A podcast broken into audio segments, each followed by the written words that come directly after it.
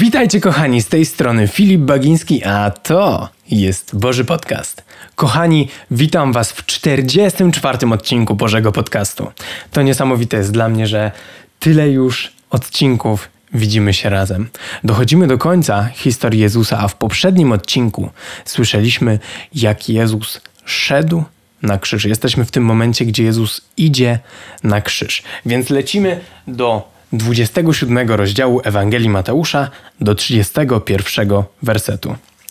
Gdy już mieli dość wyśmiewania, zdjęli z niego pelerynę, ubrali go w jego własne szaty i odprowadzili na ukrzyżowanie.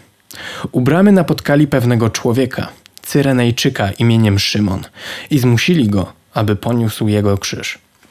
To jest, kochani, piękne, że Szymon, mimo że nawet nie chciał i ci strażnicy go trochę zmusili, pewnie nie chciał, bo bał się tego, co inni będą o nim mówić i bał się konsekwencji tego, że pomoże Jezusowi, właśnie temu więźniowi, który idzie na ukrzyżowanie. Ale to, co jest piękne, to to, że ten Szymon, mimo że nie chciał, pomógł Jezusowi w jego misji. To jest niezwykłe, że wiecie, on nawet nie musiał chcieć, po prostu to zrobił, ale jaki wkład miał w całą tą historię, jaką zapoczątkował Jezus tutaj. Szymon miał wkład w to, że my dzisiaj możemy żyć wolnym życiem, wolnym od grzechów, po prostu wolnym, żyć jako wolni ludzie w Jezusie Chrystusie, żyć nowym życiem. Także i to zawdzięczamy po części Szymonowi, dzięki temu, że pomógł Jezusowi nieść jego własny krzyż, pomóc mu w jego własnej misji.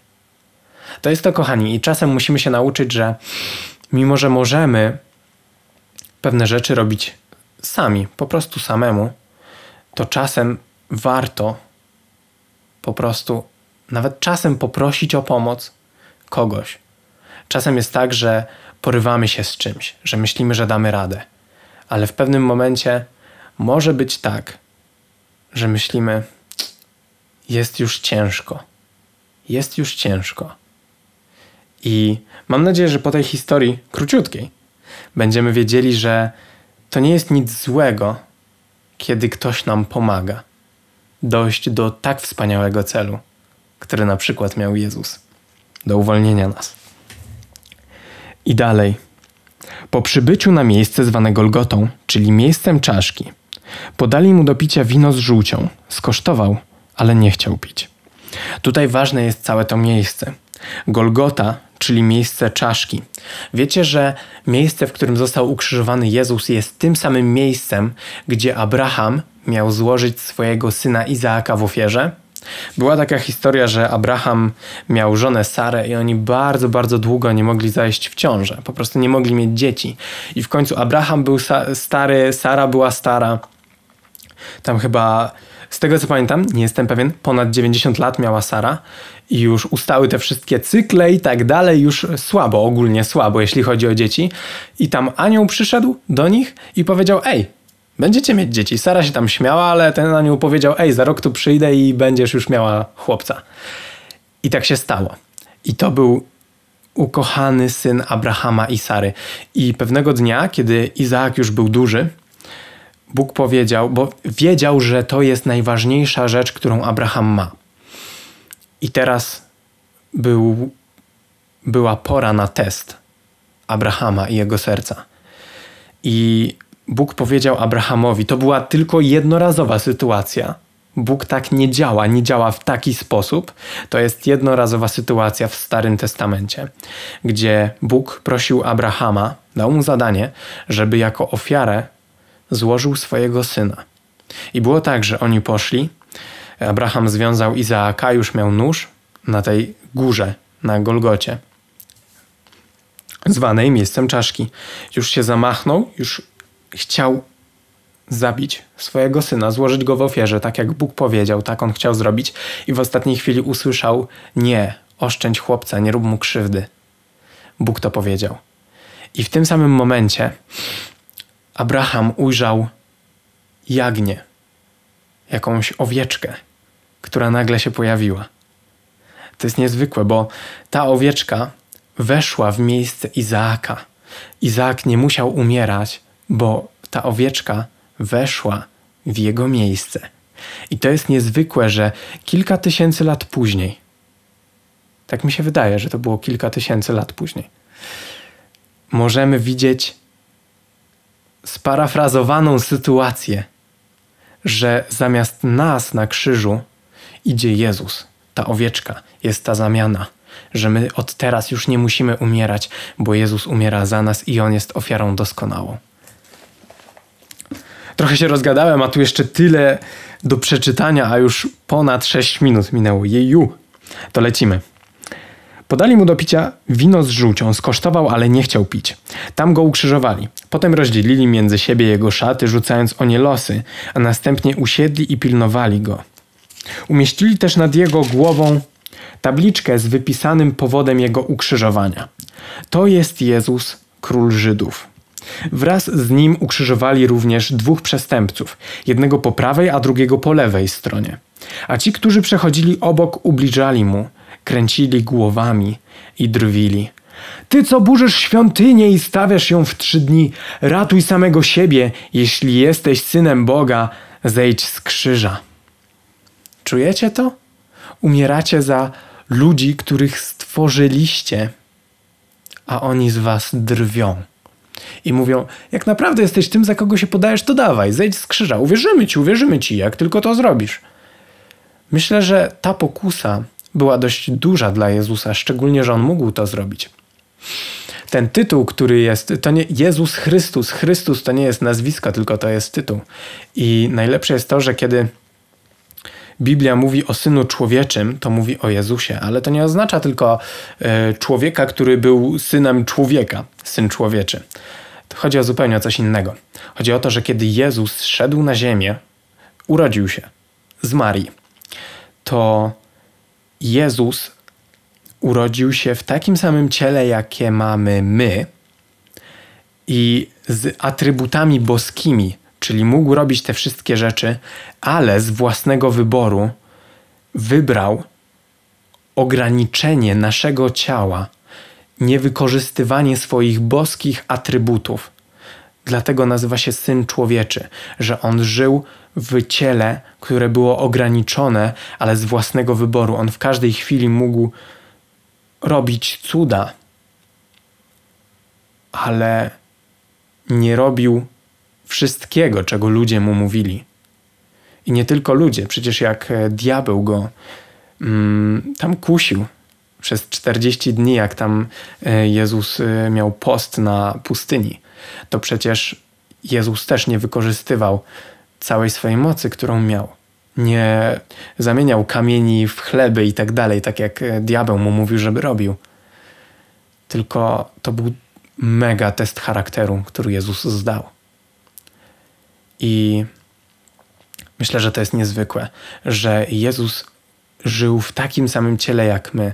Wiecie, nie możemy powiedzieć Jezusowi, że coś nie jest możliwe, bo on miał łatwiej czy lepiej, bo miał jakieś inne ciało czy coś. Absolutnie nie.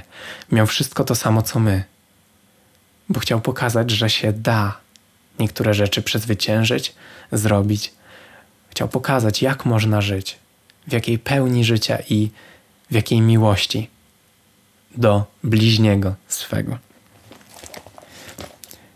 I dalej, podobnie arcykapłani wraz ze znawcami prawa oraz ze starszymi z pogardą powtarzali: Innych ratował, a siebie nie może. Jest królem Izraela?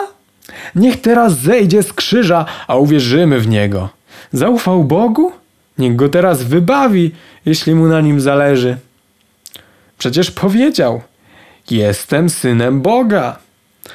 Tak samo ubliżali mu ukrzyżowani z nim przestępcy. To, co Jezus wycierpiał na krzyżu, to nie tylko fizyczne tortury, jeżeli można nazwać wydłużony okres śmierci jako torturą, bo wydaje mi się, że to jest lekko za małe słowo to, co Jezus przeżył na krzyżu. Z tego, co wiem, z tego, co wyczytałem, to ta pozycja, którą Jezus miał na krzyżu, plus y, te nogi trochę podkurczone i tak dalej, to wszystko powodowało, że to była wydłużona śmierć, w której mm, człowiek, który był ukrzyżowany, po prostu się dusił. Y, te mięśnie tam zaczynały pękać, płuca się zalewać i w końcowej fazie ciśnienie tak mocno wzrasta w człowieku, bo naukowcy robili badania odnośnie tej śmierci, że Jezus nie tylko zmarł z uduszenia się, Jezus zdążył jeszcze przed swoją śmiercią powiedzieć mm, na pewno jedno, jedno zdanie, które jest zapisane w Biblii, a drugie y, jest napisane, że e, chyba, chyba jest napisane, że Jezus wydał z siebie donośny okrzyk i wyzionął ducha. Więc y, jeszcze mógł oddychać, te dwa czy jedno zdanie jeden okrzyk z siebie wydał, to co, to przez co Jezus umarł, to było to, że serce mu pękło. Przez to całe ciśnienie, które się tworzyło w środku człowieka, przez tą pozycję wielogodzinnego. Yy, wysiłku, bo kiedy ktoś chciał w takiej pozycji, ja tutaj mam mało miejsca, ale wiecie, w takiej pozycji, e, jaki był ukrzyżowany Jezus, nabrać powietrza, bo coraz mniej, to można porównać troszeczkę do tego, jak jesteście długo w wodzie i po prostu chcecie coraz bardziej tak nabrać powietrza. To wtedy y, jest to ciśnienie i nie możecie. Jezus, kiedy chciał wziąć powietrze, musiał się mm, jakby podeprzeć na tych nogach, które też były. E, przykute do krzyża, musiał e, wiele bólu wycierpieć, żeby trochę się podnieść, żeby nabrać powietrza. Więc e, to nie była łatwa śmierć, ale Jezus zrobił to dla nas. To wszystko zrobił dla nas, bo tak bardzo nas kochał. Gdyby oszukiwał, to to by wyszło od razu. Bo gdybym ja oszukiwał ludzi, ale był przy, przy śmierci, po prostu wiedziałbym, że umrę, to powiedziałbym: Ej, dobra, dobra, wyrzekam się wszystkiego, co mówiłem, po prostu chcę żyć. A Jezus tak nie zrobił. Dlatego, że to wszystko, co jest napisane tutaj, jest prawdą.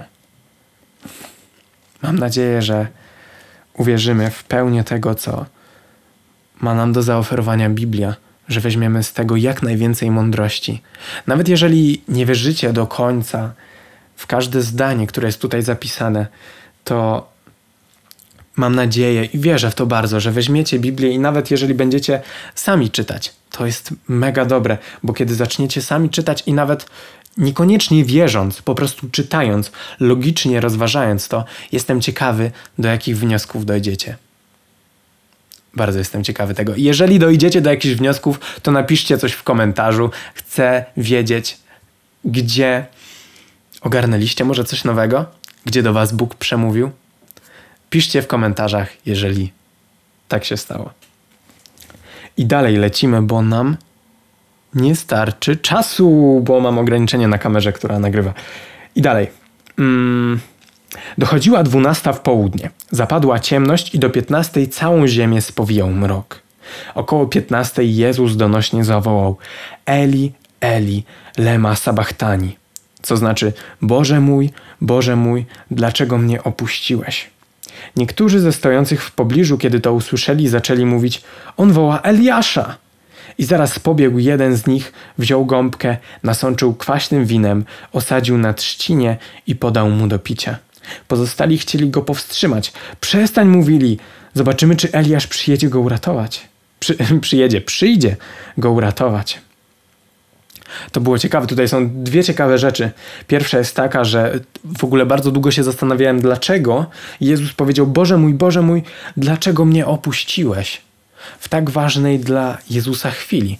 Ale w końcu, kiedy szukałem odpowiedzi, parę lat temu doszedłem do tego, dlaczego tak się stało. Kiedy Jezus wisiał na krzyżu i wziął grzechy całego świata, wiecie, ziemię spowijał mrok, bo grzechy całego świata Jezus przyjął na siebie. I wierzę, wiem, że to trochę dziwne, ale wierzę, że to nie tylko były przeszłe grzechy i teraźniejsze, które się wydarzały, ale też przyszłe. Dlatego ziemię spowijał mrok, bo Jezus wziął to wszystko na siebie. Po prostu wszystko. Bo Jezus nie, znaczy Jezus i Bóg i w ogóle cała Trójca nie jest ograniczona czasowo. To Bóg wymyślił czas. Czas nie działa na Boga, to Bóg działa na czas. I wierzę, że to tak właśnie było, że Jezus wziął też nasze grzechy, które wydarzyłyby lub wydarzą się w przyszłości. Trochę to logicznie jest zagmatwane, ale wierzę, że tak było, że Jezus wziął wszystkie grzechy, po prostu cały grzech świata na siebie. I do czego dążę, to to, że Boże mój, Boże mój, dlaczego mnie opuściłeś? Bo kiedy Jezus wziął grzech na siebie, grzech powoduje to, że oddalamy się od Boga. Po prostu jest jakby taki mur.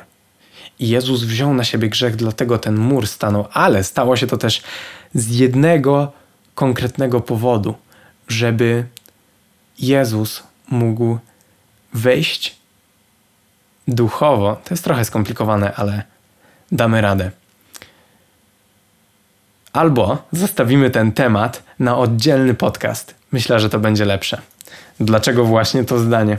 Boże mój, Boże mój, dlaczego mnie opuściłeś? Myślę, że to będzie lepsze i w całe 20 minut będę stara, postaram się więcej wytłumaczyć niż tylko w jakieś 15 sekund.